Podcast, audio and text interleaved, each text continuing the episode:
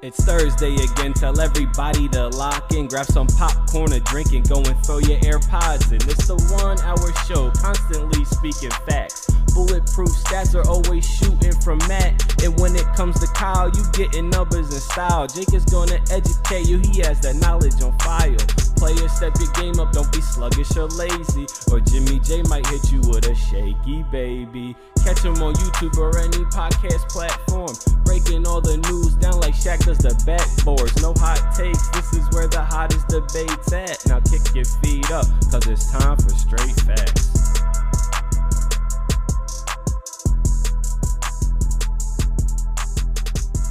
What's going on, y'all? Welcome back to Straight Facts, a sports show that educates and entertains. As always, brought to you by the Up All Game Presents Network. Make sure you're following them wherever you get your content, wherever you get your podcast, Apple, Spotify, YouTube. But it's your boy Jimmy J. I got the guys back together with me, Jake Galley and Stat Matt Robinson. I can smell it.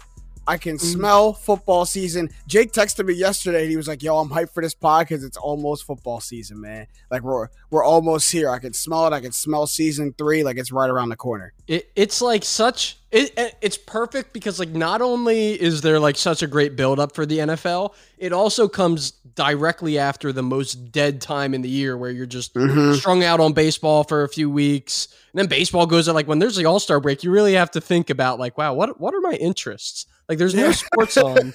I'm hoping there's baseball on. Like what am I doing here? Yeah, it really tough. you really check yourself as a person. Like, what what do I really what do I really have in life if if sports isn't going on? It's a, it's a a bad reality check. Stat bet. Are you just are you just feasting on all the Eagles um training camp uh training camp news and stuff? Because I saw you guys released Jalen Hurts training camp stats.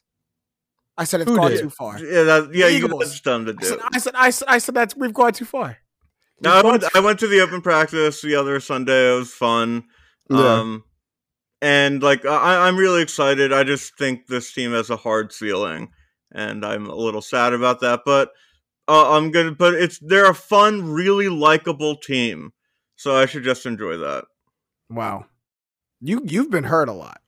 You've been hurt a lot, Matt. All right. We're gonna get into our content, what we got going today, because as we're getting oh so close to the start of the NFL season, the start of season three for straight facts, we gotta get into a lot of football talk, man. We gotta get into a lot of stuff that people are excited to and anticipated for the season, and that is some overhyped and underhyped players, man, or underhyped uh, coaches and teams in the NFL. So that's what we're going to focus on. Wait, this, this coach or this team, are they too hyped or do they not have enough hype around them? The first one is a good place to start because not only is, does he have a, a question mark around him, but his team's got a whole lot of drama swirling around them right now. And that's Cliff Kingsbury, the coach of the Arizona Cardinals. After last season's embarrassing loss, after the way they went out, after the way they kind of collapsed in the second half of the season, is this kind of a make or break year for Cliff Kingsbury? Because a lot of people like see him on the hot seat.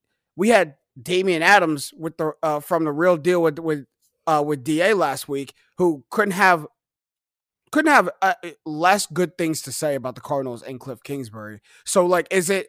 But he got, but he gets credit as a as a good coach, right? So is it is it overhyped? Is it underhyped? Like, what's going on? Uh, he is he's overhyped, and the reason that he is overhyped, it, it the same exact reason that I think Kyle Shanahan gets a lot of love. I think Sean McVay gets a lot of love. Um, I think Zac Taylor gets a lot of Matt LaFleur. They're all a young, b new, and c handsome gentlemen. I knew you That were is- it. that is the reason that they get good press coverage as and now granted a lot of those guys have found success as well but they don't get under the same scrutiny like the the ringer that people ran Andy Reid through in Philadelphia and sometimes in Kansas City for his decisions like you're not checking Andy Reid like that if he is chiseled looking like a Robert Saleh like handsome gentleman you're just not You sound like the girl who lost the beauty pageant but had the best talent. yeah, I- the I and the when I since I started like watching like soccer stuff, it's really funny. This guy, one of the people that I like in like the group that I watch, he always says like the handsome buttoness bias. People only like people only underrate Wayne Rooney because he was an ugly mug. and it's like that, and it's like it kind of has a point. People are drawn to attractive people, but uh, I honestly think Cliff is kind of getting a little disrespected. Um, so I think he's underhyped. Every single year he's been the car. I hated the signing when he got uh, when he got signed as the head coach. I thought it was hysterical. Oh, anyone who's had a lunch with Sean McVay is going to get hired. It was like the whole joke. but he took over a three and thirteen team. The next year they go five, ten, and one. Then they go eight and eight. Then they go eleven and six. So the ending of the season was atrocious and needs to be fixed. But he's on the right trajectory. I don't think it will continue. But so far, I think it's a little unfair to criticize someone who's come into the team that is the worst team in the history of the NFL. Like if you just look historically, the the Chicago, Arizona, Phoenix, St. Louis, wherever they were, they were horrible forever. And he's taken over a horrible franchise and that was in a bad space and took them to the playoffs. And does he need to do more? Yes, but so I I think he's being um underhyped, but I do agree that it's a make or break year. Yeah, I, I'm kind of right with you, Matt. To be honest, because yes, the the drop offs, the cliffs Hmm. that he's hit during the season, they haven't been good, man. Like the through the first seven games of the season of every year, he's he's amazing, 42 and 20, and then you get to the back half of the season, cumulative, he's 16 and 43. So that's gotta that's gotta change. But he's a That young includes his college years too. Just includes know. includes college. Okay, but he's a, he's a young coach in the NFL. Like this is what year you're going to year five as head coach in the NFL. So like, is there you know is there no margin for error? Is there no margin to get better? I like the incremental improvement. I really do. Like if for a coach who's coming in and like you said, Matt, taking over a bad situation, then inherited a young quarterback, then took over and had um running back turnover, had defensive turnover. Like he's you know, to to get improvement out of your team each year, there's something to absolutely be said for that. So, and the other reason he's underhyped is because, like, I don't think Cliff Kingsbury has good press in the streets right now. Eh, Like, right, like maybe- Jake, you say you say he's overhyped, but who's singing his praises right now? Right, This that, is that may what- have been uh, a few right, a few seasons past where they were really Right. high on him, and I I do think right you're you are right on that. Like the the playoff loss, I think dinged him um, the yeah. significantly. So, but I, and I'll push back too. You know, he he did make the playoffs last year. They lose embarrassingly. They like the offense is a, Damn. Who- is who- the it's the focal their offense was the focal point of their team the whole year and they get completely shut down. He didn't with kyler murray the two previous seasons couldn't break eight wins. Granted it was a flawed team. And this is the most and and i don't want to put all of this on him because i i personally don't know how much of a say he has in player personnel but he's supposed to be this air raid offense attack. The wide receivers that they have drafted since he's been there they've spent good capital on andy isabella hakeem butler and Rondale Moore, who I'm not going to make the sound to just yet. you because, loved you loved Hakeem Butler, didn't you, when he uh, came uh, out? you didn't have to. You didn't have to burn me like that. I was going to gloss over it. Didn't he, didn't he, didn't he love Hakeem I Butler? was I was really high on Hakeem. That's a hurt piece right there. Yeah, my, my fault, my fault. But yeah, I mean, he's you know this is the guy that's evaluating your talent. I'm assuming he has some hand in the process, and all those guys have been somewhat of duds. Again, Rondale Moore, I'm not going to put there yet, but we'll see this year. Uh, uh, last year, I, I think context doesn't get put around enough of last year. Should the Cardinals have collapsed like that? No. But Kyler Murray misses some time. DeAndre Hopkins misses time. JJ Watt misses time. Um, James Conner misses time. All of their all of their marquee players missed time last year at, at different points. So it's not like they all were down at the same time. But I mean, for an offense that was relying on th- literally those three on offense and a, and a defense that's kind of anchored and, and you know hunkered down by JJ Watt, you got can understand that the boat's going to waver a little bit. Now, an elite coach, a, an elite young coach, a Sean McVay, uh, you know whoever you want to put in that category, probably gets that ship back right better than Cliff Kingsbury, which is why he's starting to fall under these you know some of these names. But you know the context means a lot. You can't, you know, it's hard to win without your best players in the lineup consistently, especially in the NFL, especially in the NFC West. Like especially in that division when you got the Niners and the Rams who got hot at the end of the season. Right. You have But that's def- tough. defending Super Bowl champion in the division and no DeAndre Hopkins, no Christian Kirk. Uh, well, no DeAndre Hopkins for the first, you know, chunk of the season. I think it's eight games Right. he got suspended, and then Yeah. Christian Kirk was signed away. So we're going to see gone. he's going to be put to the test early on. If they're not doing well, the hot the seat's going to be hot. The Yeah, seat hot. definitely going to be hot. The seat, seat warm. The seat warming up. already. Like they, like someone put the seat on 350 and hit bake. Like the seat preheated.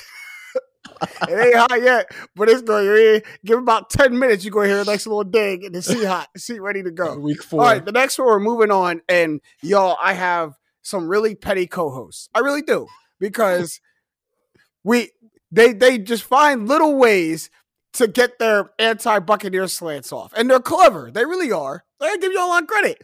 I I give you a lot of credit because you hide it in these real clever ways that I can't really fight back on. I got to just talk about it on the pod. So. The, the, the Buccaneers is the next one we're talking about. The the two years ago Super Bowl champions. um, a team who obviously gets Tom Brady back, has a new head coach and Todd Bowles. But I think the biggest thing that people are looking at is kind of the shuffles on the offensive line that a lot of things are going to be looking different. You got Ali Marpet who retires. Ryan Jensen is uh, is out for a, a lengthy period of time with a knee surgery from a knee injury he suffered on the second day of training camp. Uh, his backup is in right now. Shaq Mason comes in to replace Alex Cappa at tackle. So you got Tom Brady coming back, but you have him coming back with the exact same team, except the people who protect him. And he's built a really good rapport with this offensive line. So that that's a worrisome part to me. I know I don't want to gloss over that any uh, at any point. The past two seasons, I I think it got overlooked a lot how well our offensive line was. You got two Pro Bowlers and an All Pro on that offensive line, maybe the second or third best offensive line in football behind like the Eagles or um, you know teams like that. So it's it's that that's that's something that really goes into it. But before I let y'all try to get anything off, to say that there's any like to say that we're overhyped is ridiculous. And I'll and I'll kind of tie a bow on it at the end of it how it, we can't be overhyped really. But I just want to let y'all know that before you guys try to say that we're overhyped, like that's ridiculous. So Jake, go ahead. Uh, so actually, it's funny because in that, in speaking, I was kind of thinking back. I did write a couple of these. It felt a little good to get some of the, not the injury points, but just to include them in there. Not happy that anyone's injured, but Right, right. you know, like realistically, it's funny. It's a game of inches, and and especially as far as it comes to like perception. Imagine the way that we would be discussing Tampa Bay if they had cinched up their coverage in the NFC Championship game. They go to the Super Bowl again, and now win or lose, you're in the Super Bowl two straight years. And maybe then people would be really high on him, and, and I would be saying, "Oh, like."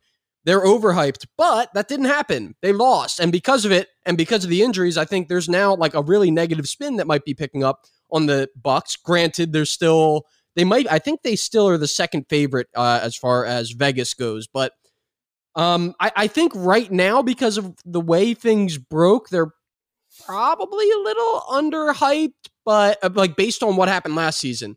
But then spinning it forward, maybe they're a little overhyped because they might have a bad year if they can't protect Brady. That that's basically where I'm at. I hope you can accept that. that, The, that hit softly. That doesn't that doesn't hit too hard. the Patriots are overhyped for the simple reason that they're favored Look to at the win the slip. NFC. That was a Freudian slip You by look the at the Freudian slip. Sorry, sorry. Um, the Buccaneers. First of all, don't you? We are a different team. Don't you get Yeah. us confused with that. We're not them.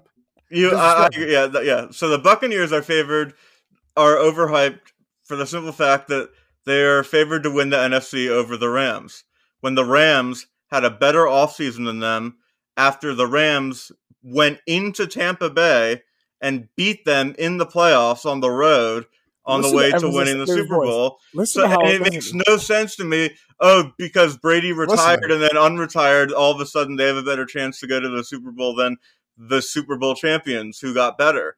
The it's the and the only reason that game was even close was because Cam Akers had some two stupid fumbles. It's like everyone Oh, talks we- about the we end because uh, because uh, again, wow. The Bucks blew blew um, the coverage, but the fact that the Rams lost that lead was so fluky and bizarre and weird. And It- and, the Brady and effect. Uh, Cam Akers fumbles because Brady's the Yeah. quarterback on Tampa. Yes, yes, yes. This weird, this weird thing happens to the other team when Tom Brady is on the sideline. Like Atlanta shouldn't blow a twenty-eight to three lead either. But, but yeah, but Nick Foles like- became Superman, so like it's not always that's there. true. That's true. That's true. I don't say it's always there, but that there is there is a, a Brady effect to the ball just bouncing his way. But continue, continue your rant. Continue your It's rant. it, and I think the Bucks are the second best team in the NFC. I think the fact that Green Bay is we'll get to Green Bay. Um, but it's more about they're just by definition they're overhyped because there's no reason other than Tom Brady which did not which was not good enough last year that you can say that they're a better chance to win the Super Bowl than the Rams. I think you're taking hype in a different context than I'm taking hype, or that really you should take hype. Because when we use the term like overhyped, I don't think it's I think it's a different con- connotation than saying like who has the best chance of winning the Super Bowl. Like who are you like hype is a talent factor plus an excitement factor plus a intrigue. Like that's that's what surrounds hype. And this is a team who not only has one of the best defenses in the league, one of the best receiving combos in the league. But you have all this drama of Tom Brady retiring and then choosing to come back and pretty much saving our franchise from mediocrity until we figure it out again.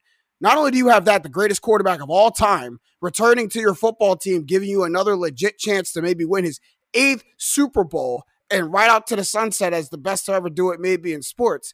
But you also have a, a, a head coach who goes to the front office and makes way for a guy like Todd Bowles, who everyone every single year screams that this brother should get a head coaching opportunity. And Bruce Arians does a great job in saying, I want him to be able to coach a good team. I don't want him to just inherit a bad team or get Rooney ruled. Like, I want him to be able to have success so people see how good he truly is in the limelight. I think all of that, all of that goes into hype. And we I don't think you can have a more hyped team right now than the Bucks. I don't think it's the Rams. I don't.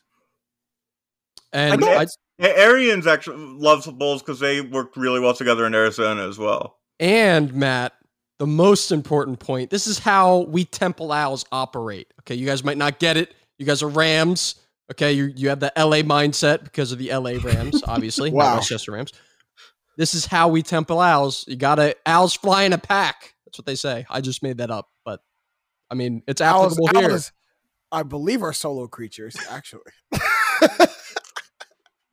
like, like, I think, like, like, like, you know, naturally, factually, I think they they fly solo.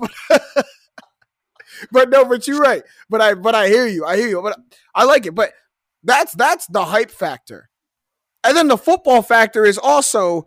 This isn't a guy in Tom Brady coming back like a Brett Favre unretired. Even though when Brett Favre unretired, he still you know wasn't terrible. But this is a guy who comes back who many argued probably could have, I think, should have won MVP last year.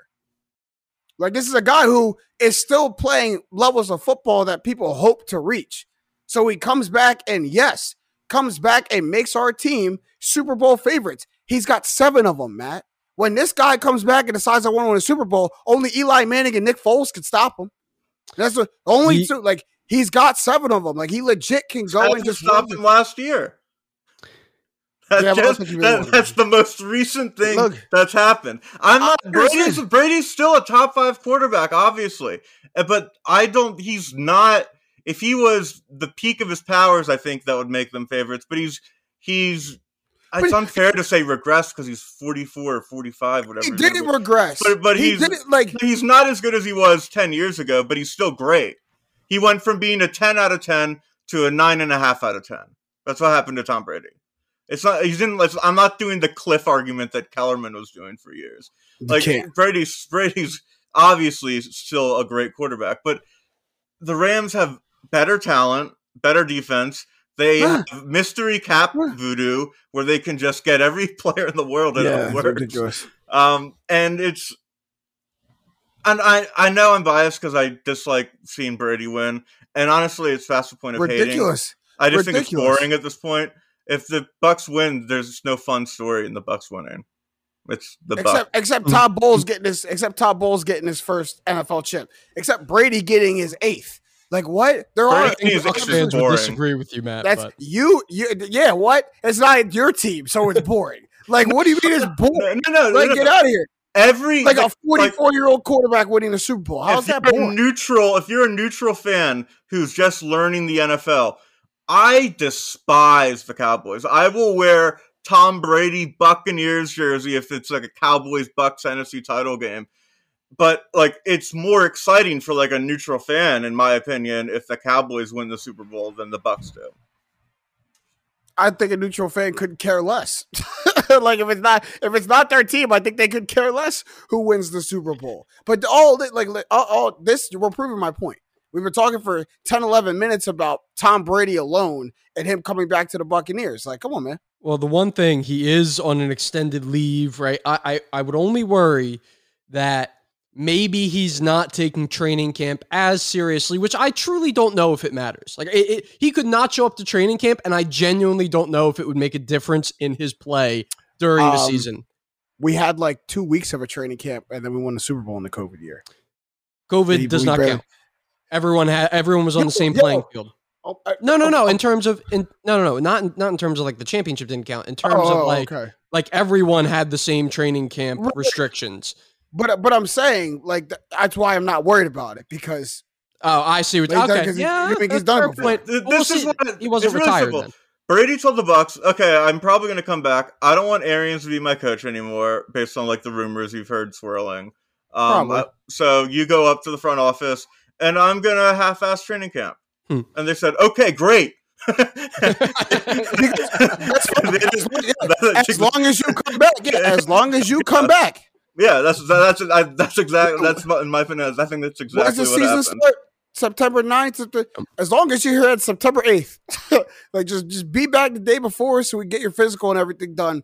And like that that's fine. The extended leave of absence, Jake, apparently was cleared by coaches and, and Hmm. staff. Oh, I'm sure, right? I'm. I'm sure. I'm it's sure not- apparently which which is just furthers all this point that I'm sure they're like, man, you go on, right, do, it- do whatever you gotta want. do. Do whatever you want. Just just be back here healthy. Mike Glennon is our quarterback. If you decide not to, so do whatever you want.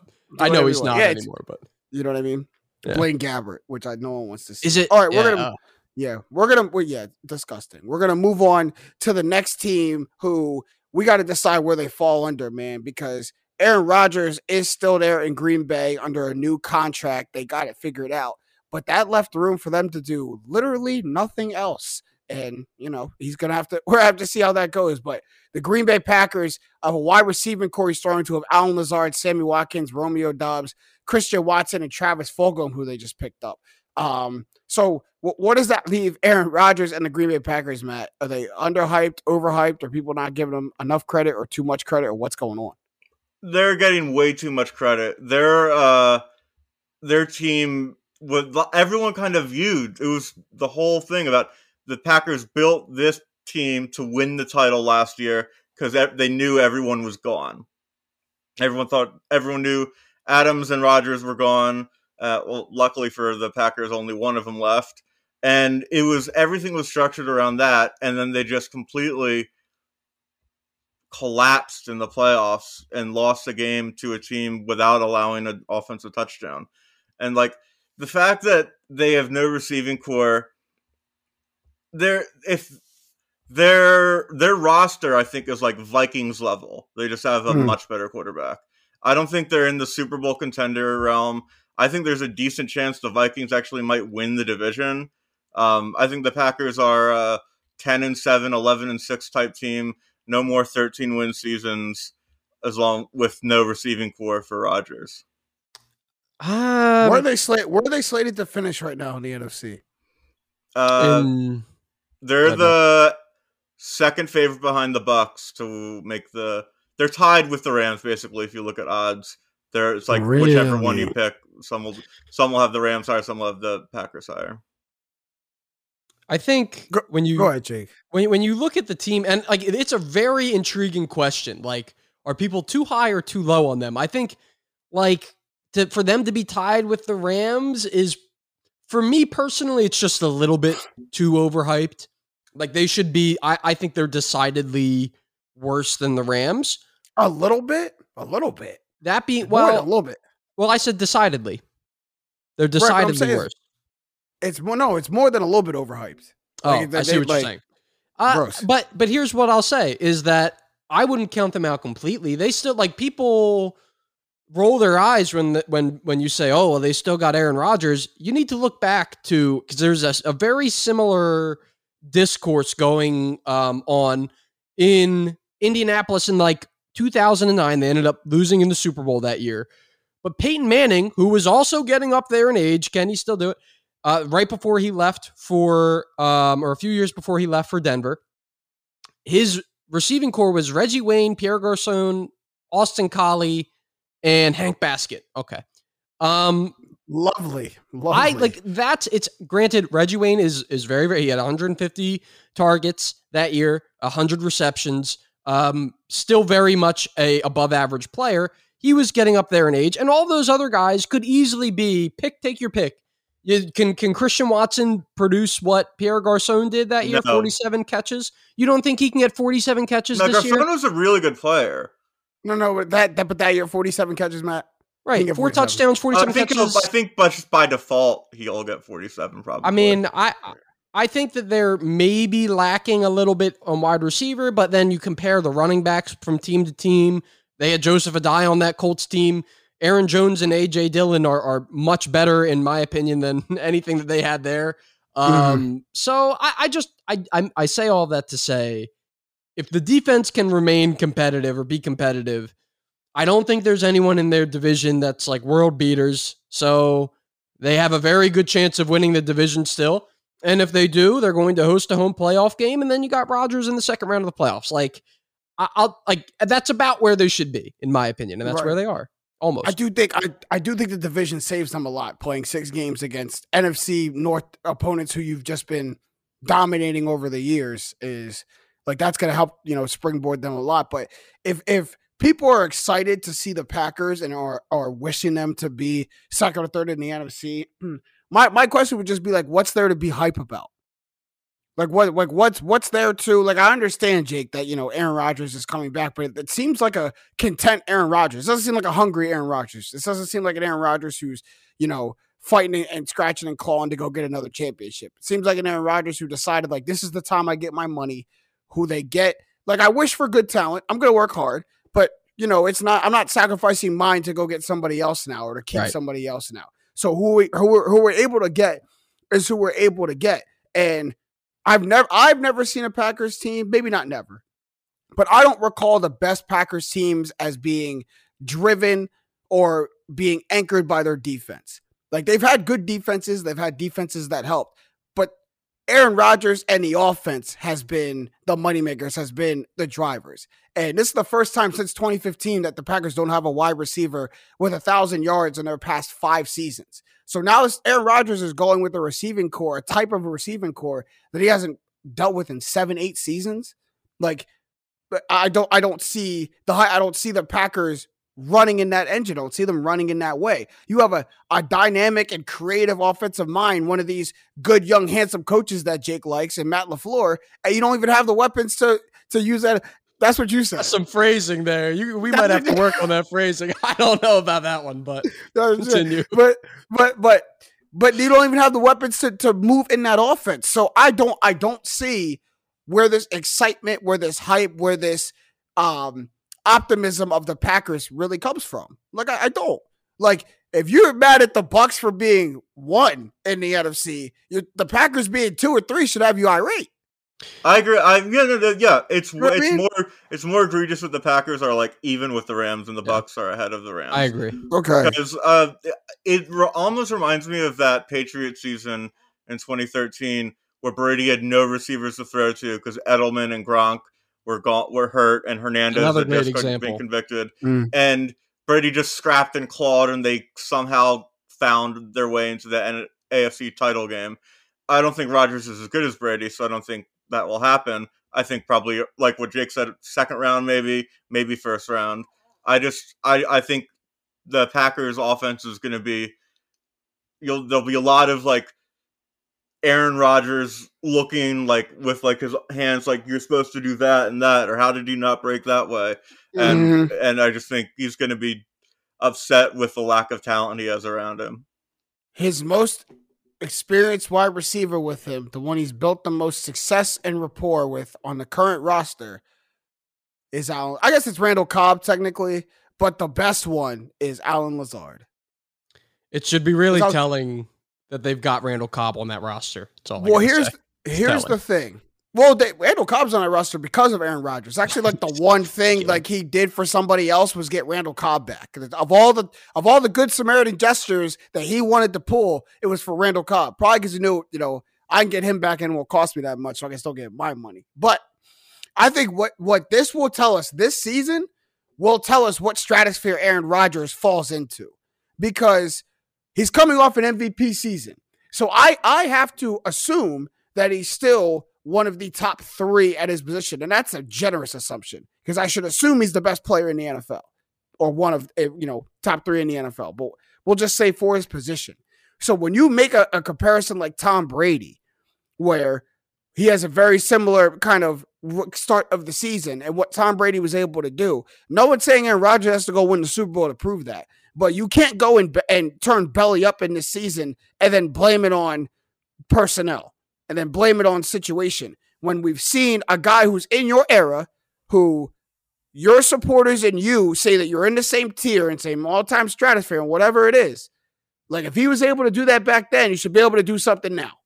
Yeah, like at the end of the day, to put whatever great quarterback you want up there and ask the question would these guys not win the division if the other quarterbacks in the division were Justin Fields in his second year, Kirk Mhm. Cousins, and the goofball? No. The You have to win you have to win that division. Have to. I love that. We oh, we would say Jared Goff. Say he's just the goofball. He's literally just the goofball. All right, we're gonna move on to the last one because I'm very interested to hear your guys' take. I like that he's in the script. Sean McDermott, um, head coach of the Bills, and he's made the playoffs four of the last five seasons. Um, and before that, before he took over, the Bills hadn't made the playoffs since '99. So a guy who's kind of brought the Bills and this crazy franchise out from some very dark times, um, but has yet to really get to that mountaintop, has yet to really, you know, get to that ultimate goal, and seems to have the personnel, seems has has seems to have the team to do it. So I'm interested, yo. Are you guys out? Not maybe not out on Sean McVay or Sean Mc, Sean McDermott. I'm sorry, but is he a little overhyped or is he a little underhyped?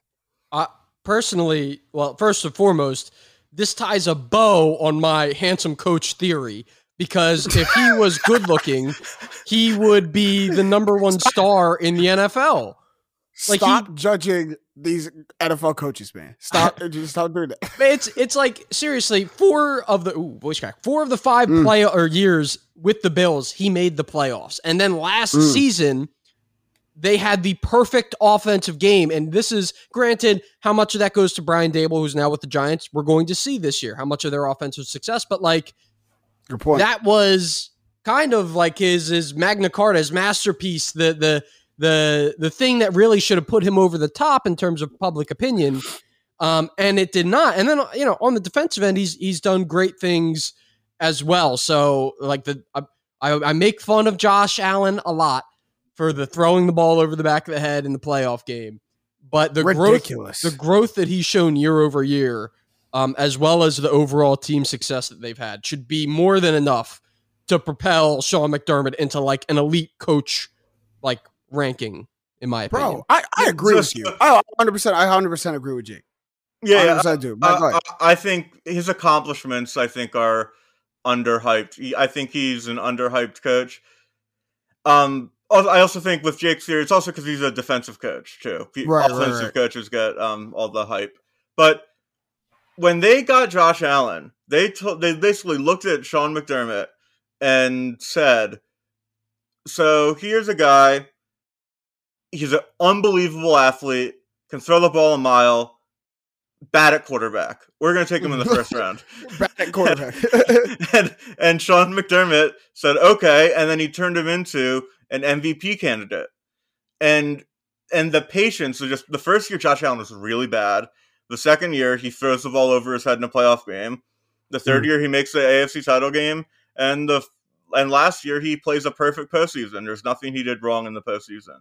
Um, so that on top of the fact that every single that he his defensive knowledge made them a contender in the beginning, where before he came they were 24th and 27th in defensive DVOA. Since he came, he was 18th in their first year, and then second, and then seventh, 12th, and then first. This is like a coach that had Nathan Peterman take snaps in a playoff game. Like this Mm, is how mm. bad the Bills were as a situation, and he scratched and clawed a way to get nine and seven in 2017, and then they built a quarterback with a chance to contend, and they got Mahomes. You can't blame the team for being Mahomes. Um, Yeah, and, seriously. and there's a really good chance that in 10 years we talk about McDermott like he's a surefire Hall of Famer.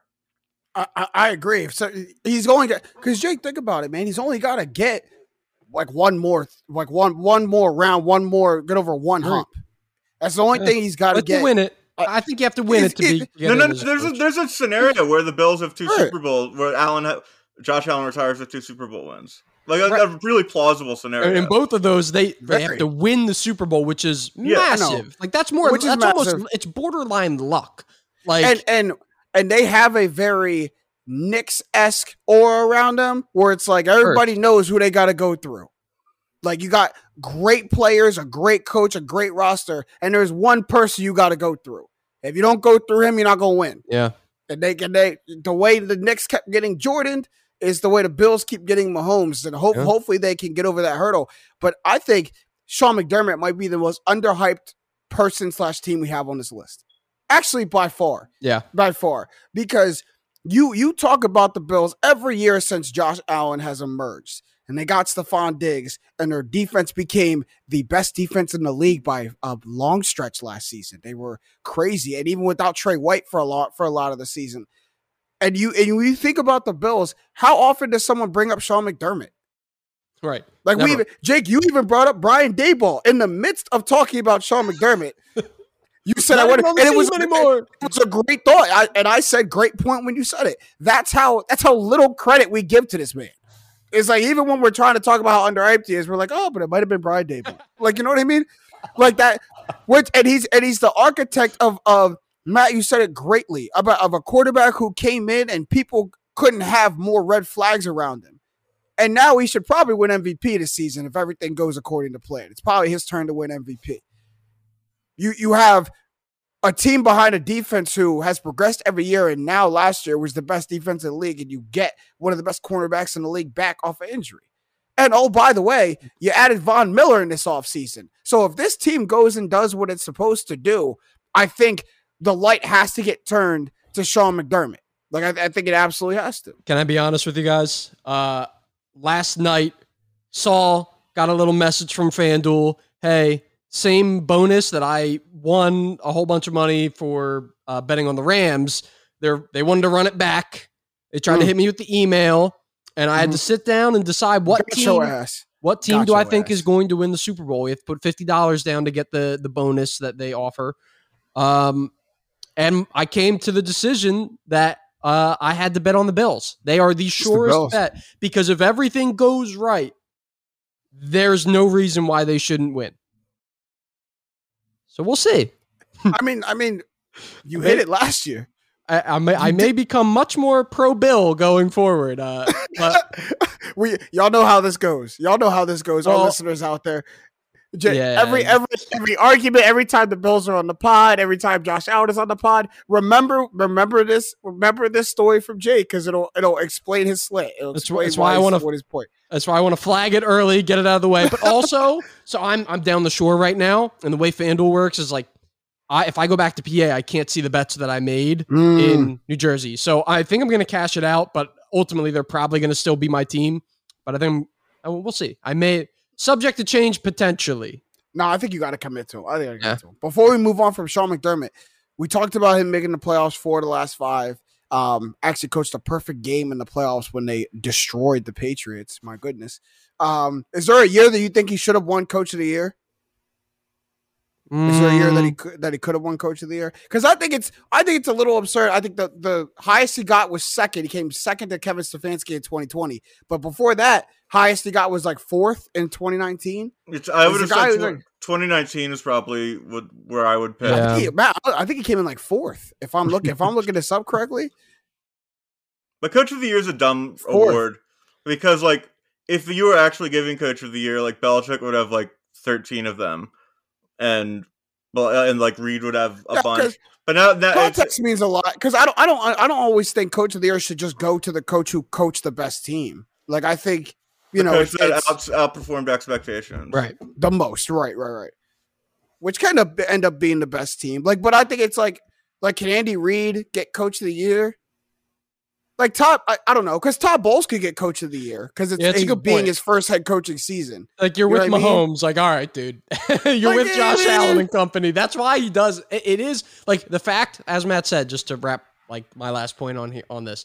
It's because if he was an offensive coach, he would be way Yeah. more recognized. But because he's defense and the strength of their team, not really. I mean, they were the best defense, but what makes the news on the team is Josh Allen and all the points that they score. He gets maybe swept swept under the rug a little bit. Interesting, Jake. Does does Nick Sirianni fall into this mode?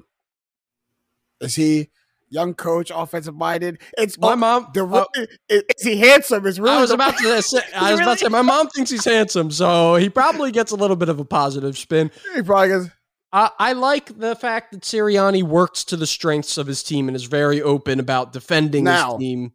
Yeah, Yeah, so I like him, but I don't know if I'd put him elite. No, He's yeah, just I like handsome Sirianni, enough. but he's yeah, he's kind of He's just goofy. not handsome. and I'm not just talking about like he like he he the pandering he does is is too Crazy much. Yeah, I it's a lot. appreciate it. I think it's funny, but like if I'm actually like if I actually were to be critical of it, which I think it's silly to do, but I it, it it's a little too much that he wears like Davion Sounds- Taylor sweatshirt. So like, it's Yeah, like- Jalen Jalen Hurts' his face on a t-shirt in practice. A little, yeah. I don't want, I don't want that. All right, so we're gonna move on because with the start of the NFL season starts the the start of the second best season. That's fantasy football season, and I, for one, am coming off a fantasy football chip, As so I. I'm ready to run it back. And you're right, oh, everybody but Matt, right? I'm not a Sorry, champion. sorry, Matt, you're not allowed to Last do the year. champion flex. Uh, I, You can't make a muscle with the camera. I was a I was a 500 team last year. That's okay, Matt. Yeah. Because I, I won the championship in one league and missed the playoffs in the other. So I'm really only deciding to talk about the good. There's there's a whole other side to me that you guys don't literally never hear about. But since fantasy football season is starting, we're gonna continue the overhyped or underhyped theme because I like it, but we're gonna turn it into fantasy football prospects and see like based on where they at, where their ranking is, their position ranking, are they overhyped or they underhyped going into the season? At first, one real quick. Jake Cam Akers coming in at RB 15, picked ahead of guys like Zeke and James Conner, but then falls behind guys like Saquon Barkley, who Matt absolutely despises all of a sudden, Aaron Jones, and Leonard Fournette. So Cam Akers RB 15. What you think about it? Um, so this is like if you are in a 12 person league, like he'll probably end up being like an RB2 is the idea with with his ADP being picked as the 15th running back. I I would really really worry that they're not going to put up with at this point like when you're a young player and you fumble um, but you show flashes you know you get a lot of leeway but when you start to get a little longer in the tooth and you're on a really good team and you're giving away possessions like we saw him doing in the playoffs granted bad games happen to everyone I, I would worry that they may split up the work a little heavier um, now as far as like who is going to be the one receiving that work uh, whether it's you know Darrell Henderson or Michel, I, I don't know. I couldn't tell you that, but I, I would worry that if he starts to falter, they're just going to wipe their hands of him and be like, "We're moving on." Um, so I, I would say that he's a little overhyped. I'm, I would rather have Aaron Jones, who's being picked after, and Fournette. I'd rather have both of them. Yeah, I, Matt, you agree. think? I think he's overhyped. I think he came back too soon. From it was an Achilles tear, and it was it's, it's, it's remarkable that he came back for the playoffs. but he was horrible in the playoffs. Uh, other than the fumbles, he averaged 2.6 yards per carry. And it's not like the Rams are getting stuffed offensively. That's mm-hmm. him not finding holes or not being quick enough or not trusting his leg enough to cut into the openings that he saw. Um, so I I think it's a you could it there's a there's high upside but also high downside because there's a chance that he's just like a a good quality running back for a contender that's going to be near the goal line a lot. But there's also a chance that the Rams see him and they say, "No, we we we have three other people that can do what we need you to do that you're not doing." So yeah, I- it's it's it's for me, it's like a I'm a I'm a pass on Akers because he could be a. There's a scenario where he's a top ten fantasy running back this year, and there's a scenario where he's a top sixty. So, hmm. I mean, injuries I think would be the biggest reason he'd be top 10 if, if Darrell Henderson or Sony Michel goes down. But I, I think one, I just think unless you are a top, top end running back in the league, most teams operate with a running back carousel now.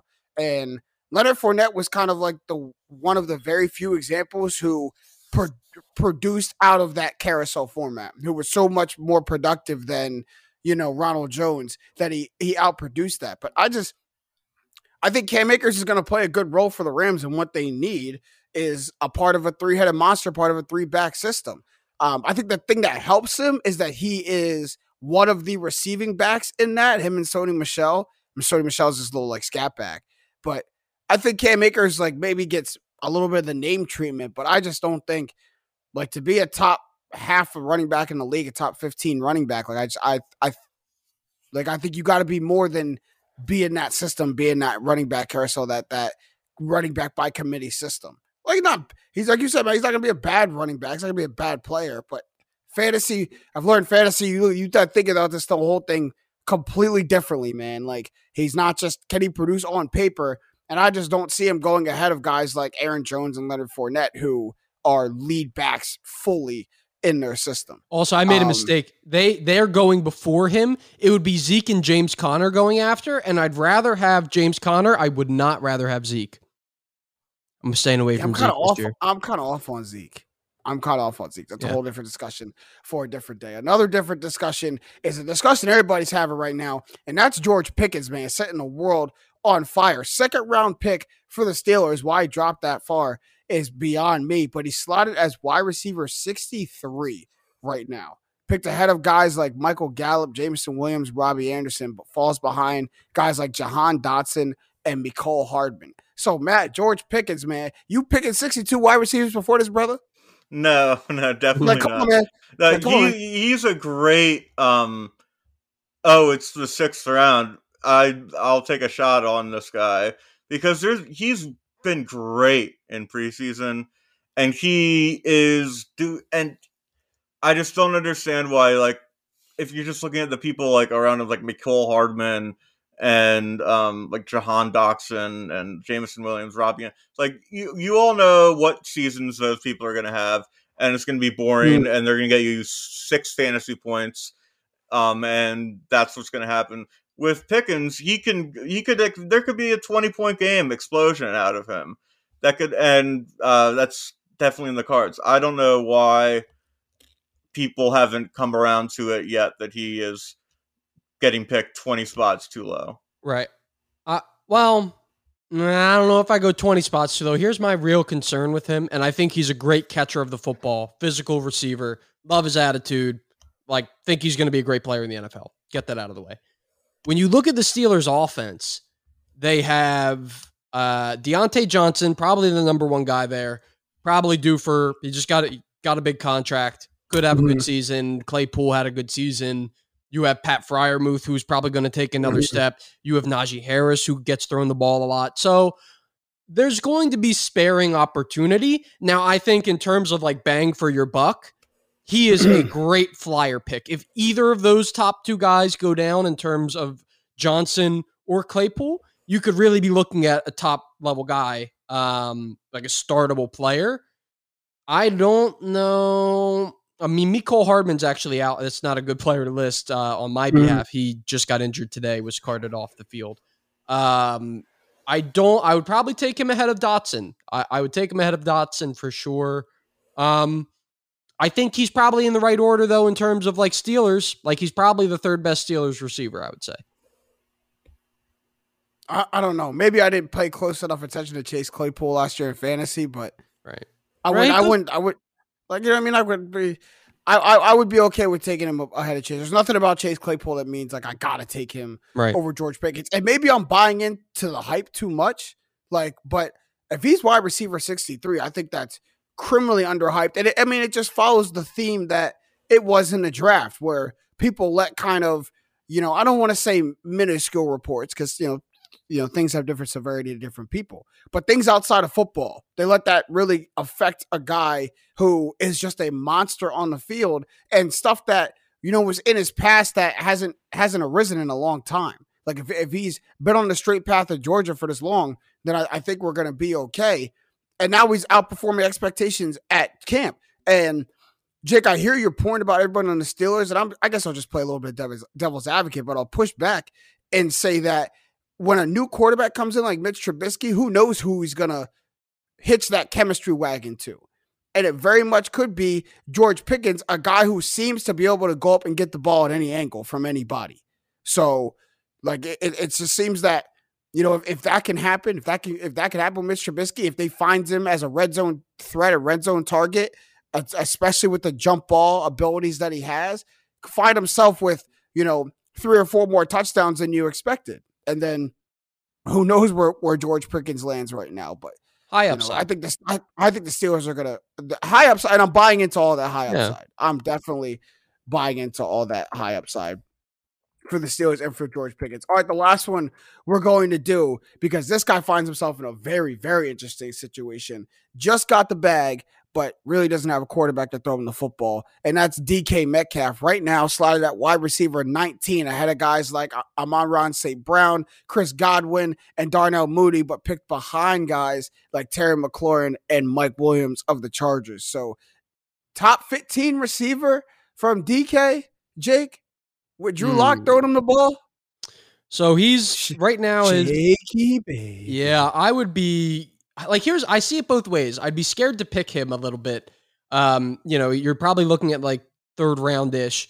Uh, but if I'm getting DK Metcalf with 18 guys in front of him, obviously it's a different story with Russell Wilson not there.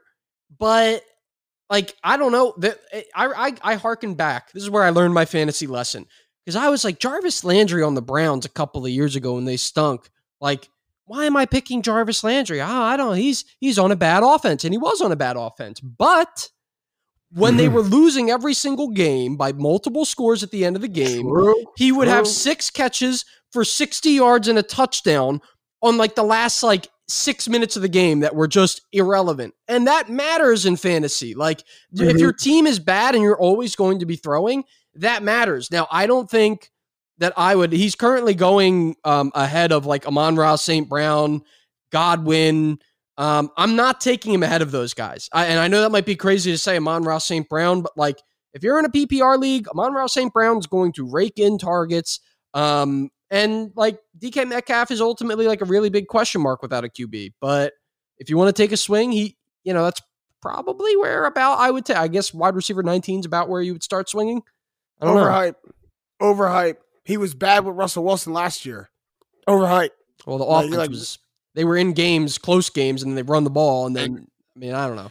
It's tough. And that's true. And, and and Chris Carson, you know, no Right. Chris Carson this year, so you become maybe more of a of a passing offense because of that. But I mean, like it, it's I don't know. He powdered his way through last season, got a contract, and he was bad last season. You know what I mean? He mean? is a like big had time a, a Like, DK had Like- 12 touchdowns. Like he didn't have a good yardage year, but he had 12 touchdowns. That's true. Which matters in fantasy. Which Yeah. absolutely matters. I in think there was were like end of the year touchdowns after the fantasy season was over though. Mm. Like if you already Tough. if you took DK high, you're out of the playoffs and he's Right. catching he's catching like four touchdowns in the last three games or something like that.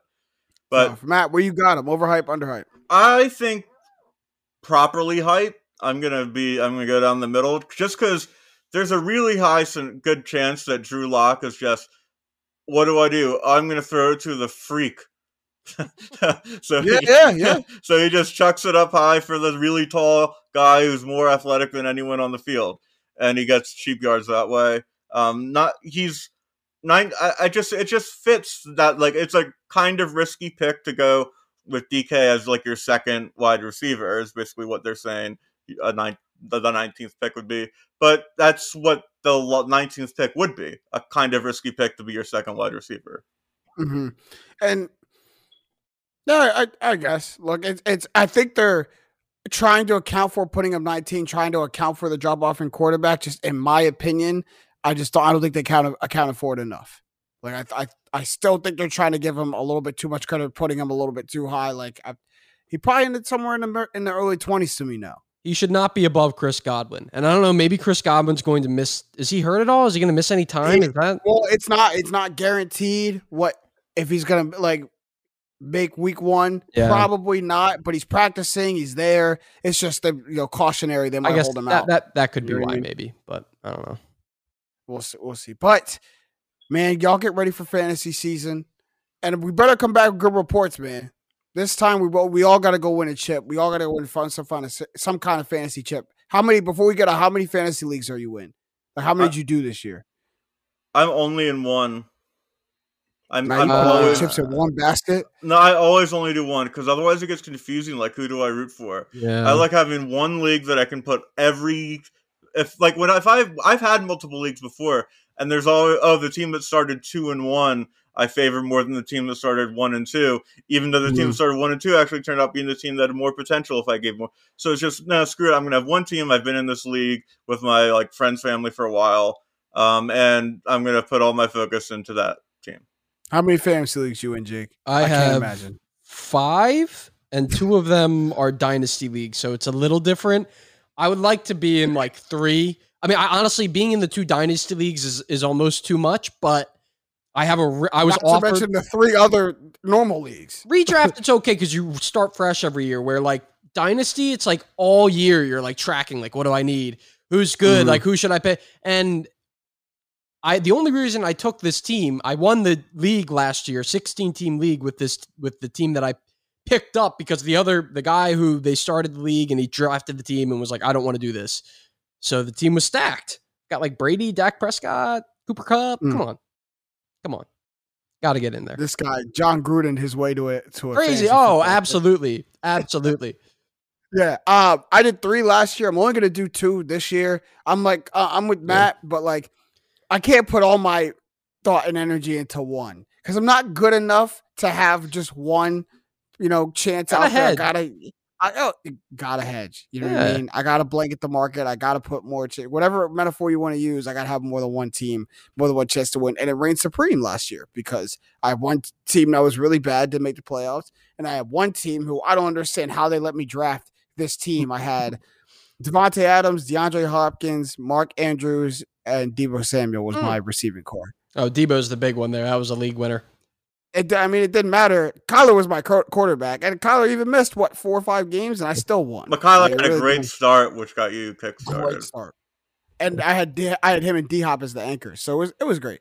Um, but we're almost out of time for this episode of Straight Facts. It was a great one. Uh, as always, we can get some shots up at the buzzer. Who's got something to say at the buzzer, real quick?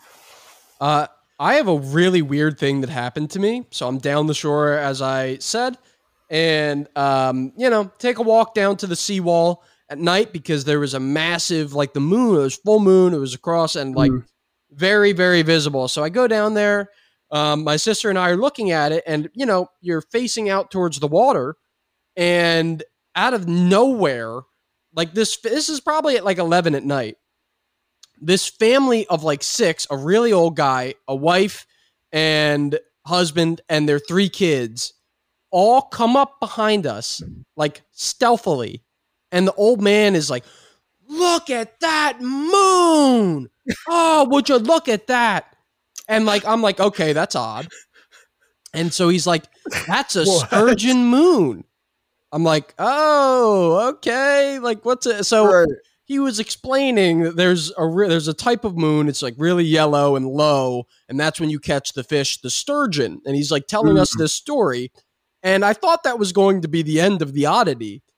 And then the family, I swear to God, the the husband and wife both walk up with their little kids and are like, "Look at that sturgeon moon, guys! Oh my gosh!" Like they, I swear, it was like I thought that I was like in a dream or something. It No, didn't make sense. punked. You're being punked. No, no one gets the hype over the moon. No I thought that it was like uh like I think you should leave if you guys have seen that show. Like it was like Right. just the most bizarre. Like I thought I was on a TV show. So, anyways, uh, they were- they ended up being nice people.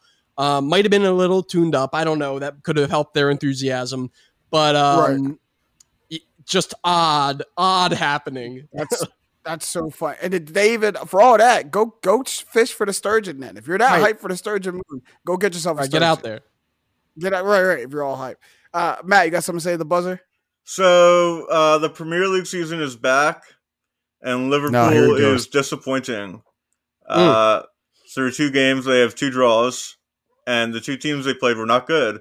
They played Fulham, who had just been promoted, and they drew two-two, and they played Crystal Palace in their home opener, who always finishes like thirteenth, twelfth, eleventh ish, and they lost. They didn't lost lose. They drew one-one, and along with that game, their big signing of the offseason, Darwin Nunez, who they signed for 80 mil, um, um, got a red card when they were down one nothing because he let himself get provoked and he shoved someone to the ground. And luckily, they're able to claw a goal with 10 men. But when you're facing like these oil barons against you, you can't afford these little slips. You have to be almost perfect. And this is not looking like a perfect Liverpool, almost perfect Liverpool team. It's looking like a team that's going to be like a distant third place in the Prem. Aren't there aren't there like an insane amount of games in a soccer season? 38. Between- that's not that crazy. But Well, if you in the if you Premier League, in the Premier but- League, but- it's 38. Right, right. I was like, Champions plus all League, the- anything can all the- happen, of course. Like the season Plus isn't all- over. But- right, right. It, two games in, you are two matches in. Hmm. Like, come on, man. Like, have have a little bit more faith Cheer in your team. No, no, no. I have faith in the Yeah, team. right. I just have. I just when you drop four points to teams that you shouldn't drop four points to in a title race against a team that's oh, it's almost perfect. Like it's really tough to come back from. I, I, I don't like. I'm not like. It's. Who's it- the almost perfect team? Man City? Man City. in the Prem, Yeah. they're almost perfect. They choke in the Champions. League every year, but in the Prem, like they they had, they had hundred points and then ninety eight points the next season, which is crazy. It's not. Well, soccer season starting back up, so you guys will be happy to get the soccer updates from Statman, Mm. as we always are. As we, also, as the we Philadelphia Union having a great season. Uh, regular season's almost relevant over. soccer, relevant soccer. They had a good season last year too. Rah rah, duper die.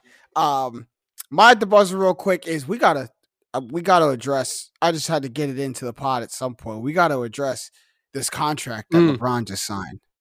We, I, we I giggled when I saw it. LaBilly. Um, two years, nine hundred or ninety-seven point one million dollar contract extension, bring his career earnings to five hundred and thirty-two million dollars, make him the all-time wealthiest or or most career earnings athlete in NBA history. Um, and I just want to say, man, a lot of people look at this contract, they see the gaudy numbers, and they immediately go like, "Oh, he's he's you know he's just deciding this year he's going to get paid. He's not worried about the team this year. He's you know he's getting his money." And two things I have to say to that. One, so what? If that if that is the case, so what? This this is a guy who's going to. I don't need to list off the career accolades that LeBron is going to end with, right? At the end of his career, what he's done for the game, what he continues to do for the game, but just financial reasons. This isn't a dude who spent his time at the top of the career's earnings list or annual salaries list year after year. In the 21 seasons that we're going into now in his career, he's been top three in annual earnings only three times, and one of them was last year after well, uh, after a nice big contract from the Lakers. So this isn't a this isn't a dude who's always chosen to get paid over, you know, building good teams. Clearly, clearly he's willing to sacrifice a couple dollars to get some stars next to him. He's been much more willing to do that before. So Is there a time that every athlete decides like this is my it's my time to get paid, it's time to get as much money as I possibly can? Absolutely. And LeBron waited till four rings, four MVPs, and 21 years to do it. And, and if he wants to cash out now, he's got every every right to do that. Also, another reason he's a genius is he signs for a not length amount of years so he can get all that, you know, kind of bulk his contract. And it's a two year deal. And what also happens in two years, magically, coincidentally, is Bronny is eligible now for the draft. So where do you think LeBron's going to in free agency? He's got a player option just in case that team happens to be the Lakers. But what do you think? What, what do you think Bron doing with that with that free agent year? I just don't understand. After after getting and you know, but we, we go before quick go, Matt. Yeah, What I- what getting all this what getting all this money does is in that free agent year. I'm not worried about the bag. I just got my career. I got 50 mil a year the past two years. So if you want to sign me to a one year, $10 million deal so I can play with my son and ride this out, I'm not sitting there penny pitching with you. I'm not worried about getting a good deal from this team because I just got my money. And the Lakers, by the way, still have 20 million in cap space this summer to do something, and they're eligible for a max slot next year if they want to add someone in the final year of that contract to go with AD and LeBron. And AD is a free agent after LeBron's contract adds up. So it just there's just a whole lot of reasons why this contract makes sense, but you can't tell me that this man doesn't deserve as much money as he possibly can. I don't care even if it did put the Lakers in a hole. Give the brother his money. Well, one, he, I don't understand why there was discourse about this LeBron contract because he's LeBron James. He he brought a title to LA. He had a very good season last year. Um, he was a top five player last year in the NBA. Um, and he and and say it's two years. One because LeBron always does that, and two because he's like going to be old. Mm-hmm. So you got he's, that's just gonna, what's going to happen, and he he playing with Bronny. Any playing with Bronny. then yeah, and then he's going to play with Bronny. man So, playing like, with Bronny. I I saw uh, my reaction to this contract. I saw I was like, oh, it looks like he's uh found a way to like like he's like not gonna threaten to leave LA a now or something. Yeah. And Oh, don't get me don't get me wrong. It's No. it's it's ridiculous. It's it's ridiculous the amount of money he got. Like that. I don't I don't I don't want to I don't want to. yeah, but the amount of money the Lakers are gonna make off him is a lot more because all the Already have. marketing they can do, the fact that he's gonna break Kareem's record while wearing a Laker jersey, like the amount of money that LeBron's brought in, besides just the winning point, is always going to be a massive boom, especially for a city like Los Angeles. Yeah. I decided to provide some context around it because anytime someone sees, I mean, fifty million dollars a year is I can't say I can't Players say enough. League. Players, Whoa. great, a great league to be a player in. I'll tell you that. 50 mil a year is ridiculous.